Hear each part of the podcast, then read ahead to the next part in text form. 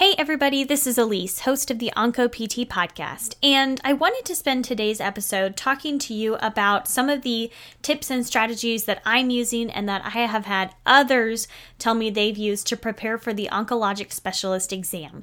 So, if you're listening to this live, real time, today is September 30th, which means that tomorrow, October 1st, 2020, is the deadline to apply for the oncology specialist exam. So, get those case studies in get your stuff in. Let's take the exam together. And yeah, this episode is going to cover 10 tips and strategies that you should be using to prepare for the oncologic specialist exam. Welcome to the OnCo PT podcast, where you'll learn from oncology experts, practitioners, and patients to help you on your journey to become a confident and competent OnCo PT. Here's your host, Elise Decker.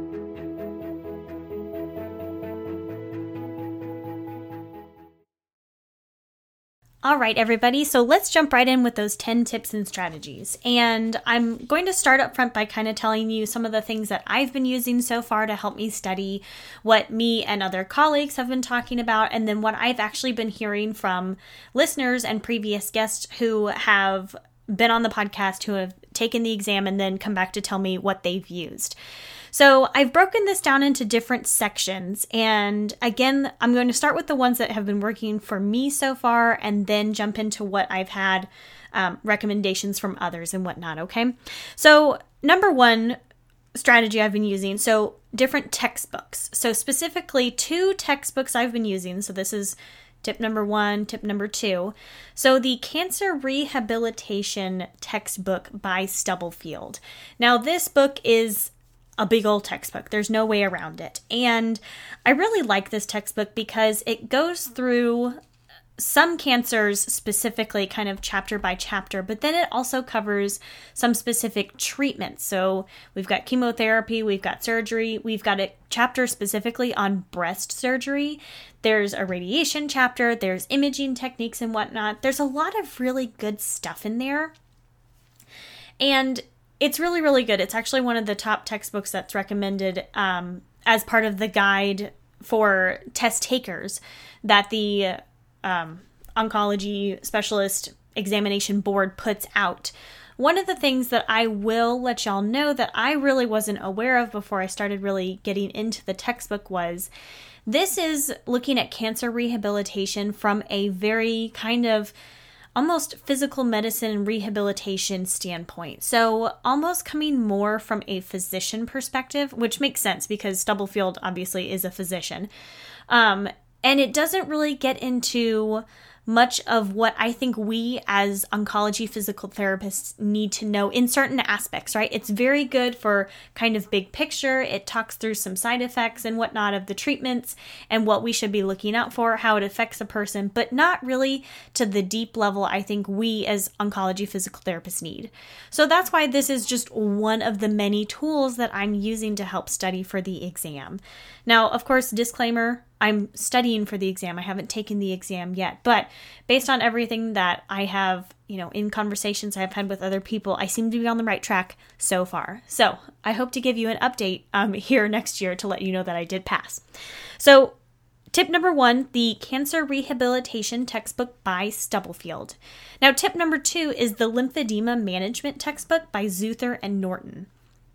Now, I have um, I have earned my CLT and then I took the LANA exam this past December. And this textbook really helped me prepare for the LANA exam, as well as, of course, it was the required reading for my Norton lymphedema course.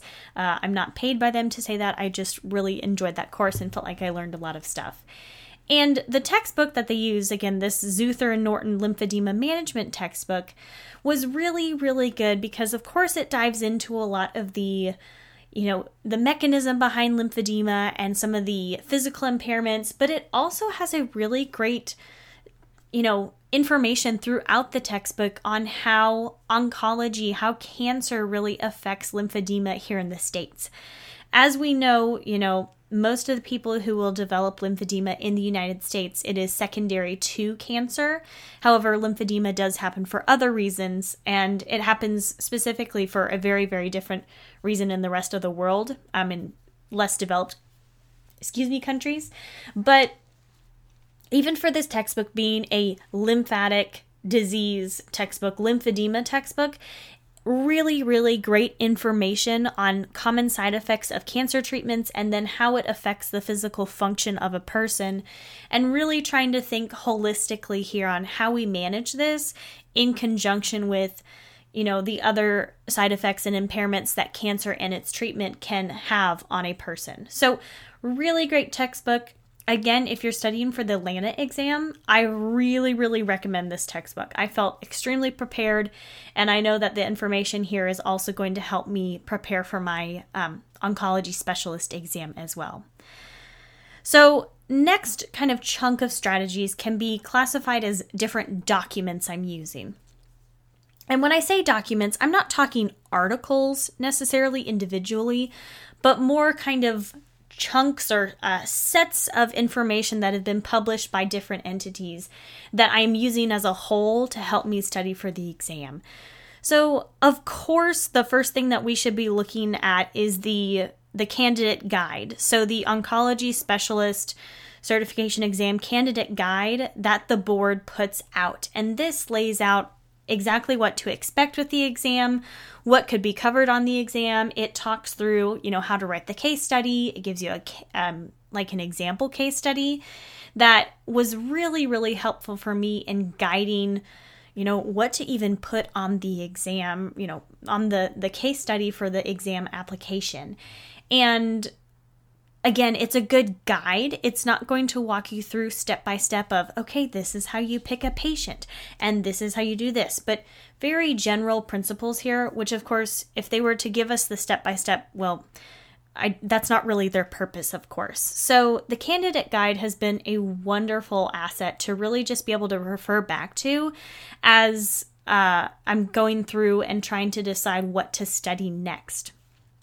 And then, along with that, the examination board has released a resource guide that is full of the recommended textbooks, that is full of recommended you know, articles and different other courses and just other resources that they recommend that we use. This is not a comprehensive list Again, that's not really their place to do so, but more to give you kind of direction. If you know that you are, if your practice is lacking in certain areas, then they have compiled a list of these resources that you can go and find and then really use to supplement maybe the gaps that you know you have when preparing for this exam. So, strategy number three, or tip number three, would be the candidate guide for the oncology specialist exam. And then number four would be the resource document that the board has released to prepare for the exam, of course. Now, let's see, we've got one, two, three, four. Okay, now number five. So, strategy number five that I'm using is the EDGE Task Force Summaries Annotated Bibliography. This, honestly, just divine gem if you do ha- if you aren't familiar with it yet, if you haven't used it yet, you're really missing out. I use this all the time for all kinds of different things. And I found that it's really, really helpful for, of course, studying, but also to really decide what I need to be including in my evaluations. So, for those of you who aren't familiar with this, this is a document that the APTA Oncology EDGE Task Force has put together based on all of the research that's been coming out over the past gosh, few years into one place and really distilling it down so that you can take away the most important information on what you need to be including subjectively and objectively when you're working with patients who have a cancer diagnosis. And some of these, you know, subjective and objective measures are very cancer diagnosis specific. So they've got some for head and neck cancer, for breast cancer, for I think gynecological cancer, prostate cancer, maybe a couple others on there. But they've also got stuff for general cancer diagnoses. You know, maybe it's fatigue or, you know, it, mobility impairments, but really, really good stuff so that you can go in quickly and really be thinking about what do I actually need to be doing when I'm working with these patients so that I can get the most appropriate information to really be able to help these patients. Again, from my understanding, the exam is really to try and look at to see if you are indeed a, you know, expert clinician who can help patients who have an oncology diagnosis and for you to be a safe and effective clinician. I mean, that's what the hope is, right? That we would be doing that. So, this annotated bibliography is a fabulous resource for that, not just, of course, for the exam, but also for your practice in general. And then on that note, so strategy here that I have for number six. So the NCCN guidelines by cancer type. So specifically, it's the oh now I'm gonna I'm gonna have to look this one up really quickly. I can't even remember the uh, abbreviation. NCCN. I think it's the National Comprehensive. Yep, National Comprehensive Cancer Network. Okay, so this is a nonprofit organization that is composed of all these cancer centers across the United States. And they come together, and it's basically a big old brain trust, and they come out with guidelines for the treatment of different cancers. And it's easy to get lost, in my experience, it's easy to get lost in these guidelines because they are so meaty.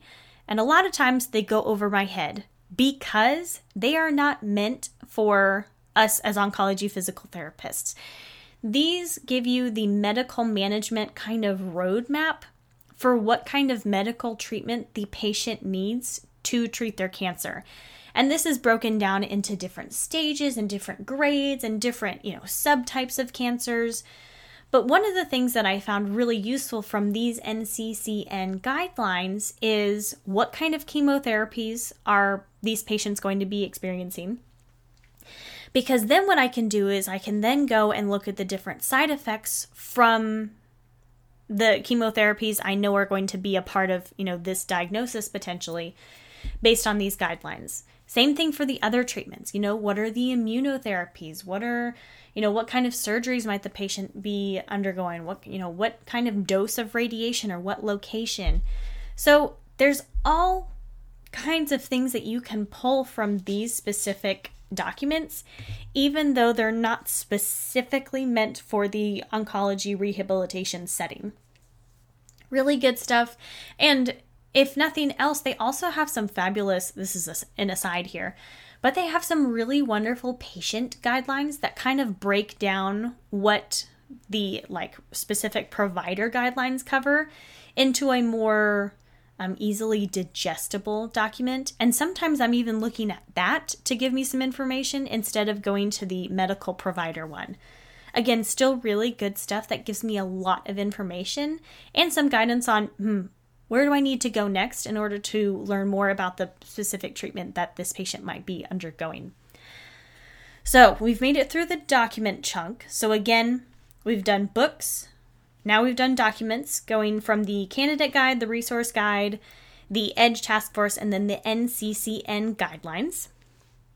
Next up, one of the strategies that I have been using, and this isn't specifically, you know, a document or a book here, but I have actually been studying with a a colleague of mine who we have fairly similar experiences. She's got a little different one because actually she has been through an oncology residency program. So she has she's got a lot of the same foundation, but then she's got a little extra as part of having gone through the um, the residency.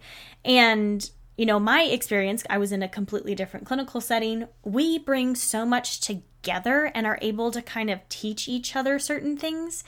And I know that there's, you know, that definitely doesn't fill in all the gaps, but that has been so useful for me. I have found that if I can really explain things, you know, if I can talk to her and talk her through something and it makes sense, then I feel like I really know what I'm talking about. Um, that's something I actually tell my tutoring students because, well, that was told to me by, my, you know by my professors. If you can explain it, then you understand it. Beyond the capacity to explain it clearly and feel like I really know what I'm talking about, my study buddy also keeps me accountable. One of the things I know would happen for me is that if I didn't have my study buddy, and we have basically, you know, weekly or so dates where we get together over Zoom and we'll, you know, talk through the things that we we have been studying separately, we'll come together, we'll discuss them, you know, make sure that we understand it, but it keeps me accountable because I know that, you know, gosh darn, at this time every single week, I'm going to have to be able to present basically this information. And if I don't, well, then I feel really stupid. She's not, you know, tearing me down or anything, but I expect her to be able to deliver that content to me, and I know that she expects the same of me. So that accountability is such a wonderful thing. And it also gives me a lot of encouragement. You know, when I feel like, man, I'm really struggling with, you know, this particular topic, I know that my study buddy is always going to be there to build me up and to fill in those gaps and just to keep us headed in the right direction so that we can accomplish our goal, which is passing the exam. So, even though that's not a specific, you know, something that's talked about in maybe the study guide, I have found it extremely beneficial. And I know that it's helped me a lot, even just beyond the content, but just to stay on top of things. And it even pushes me to be better in my practice because I know that if I can have a, you know, a, a case that I can por- report back to her and she's like, oh, yeah, that's a good idea. I would totally do that. Then I'm on the right track. So, books, documents, a study buddy is a really good thing. And then, number f- kind of the fourth big chunk of strategy here that I've used. So, I guess this is technically strategy number eight. I have been told by several guests and by several audience members of this podcast who have since taken the exam that they actually use the podcast, this podcast, to help them study for the exam. And I have been the first time I was extremely flattered and pretty much in disbelief because I said, uh, I don't know if that's quite right. I don't know if I really helped you, but I've actually had a few more people up to this point tell me the same thing. And so I feel like I'm really onto something. I don't know that it's necessarily the content I'm bringing, but more the guests and what they are bringing. Um, I have also heard that the particular, the hematological cancer kind of uh, series I did last year was also very beneficial. So kudos to you. You're already doing that certain part of the you know exam study, and if you're if you're doing nothing else, well then you can check this one off your list. So hooray for this podcast! And I know that there are plenty of other podcasts out there who are also helping you know fellow audience members study for the exam. So not just mine, of course, but it's good to know that this one is definitely headed in the right direction with some of this stuff. Okay, so two strategies to go. Let's talk about courses. One of the courses that I have started taking in preparation for the oncologic specialist exam is the Survivorship Solutions Core Competencies course. And this is something that I've been hearing about for quite a few months. Um, I actually had Jillian and Kristen on the podcast, both separately and then together. And I know that this has been th- something they've been building for a long, long time. They actually released it earlier this year. But I think one of the things that was really telling for me is they actually had someone who took the course as like a beta tester who then came back after the uh, he took and passed the oncology exam and said this helped me tons. And i've already found just by the little bit that i'm diving into this course how beneficial it has actually been for me and just forcing me to think outside of my realm, which has for so long been specifically outpatient oncology. There's way more than that to oncology physical therapy. And I feel like this course is really forcing me to think outside that, but also in a much more interdisciplinary, kind of multidisciplinary aspect as well. So, just so you do know, so it's not, you know, under the table, I am an affiliate for this course. So, if you sign up, you through the link that I'll provide in the show notes, you do get a discount. And then I do get a small commission at no extra cost to you. But ultimately, I'm giving you each of these resources because I believe that this is these are really really valuable things and i will have a resource list at the end um, with some more information for on those for y'all so strategy number nine would be the survivorship solutions core competencies course and then let's talk number 10 so one of the things that i found really useful when i was working at a previous facility was a journal club and so every month people would get together and someone would, you know, pick an article over some topic and then they would do a mini presentation and then we would all sit around and talk about it. So one of the things that my study buddy and I have been kicking around and are actually going to start making happen, as in it's starting back up in October, is we are doing a Facebook journal club going through the different articles that the the board has put out that are part of that resource guide I talked about previously. So it is a completely free Facebook group for you to join as of, you know, September 30th, you know, October 2020. And we want this to be a resource for people who are interested in taking the exam. And so the expectation is if you join the group, then you will be, you know, a participant. You don't have to do things every single week, but to help kind of break apart the load, because if you haven't looked at that resource guide, there are like hundreds of articles truly, and it overwhelms me to think about it and doing them by myself.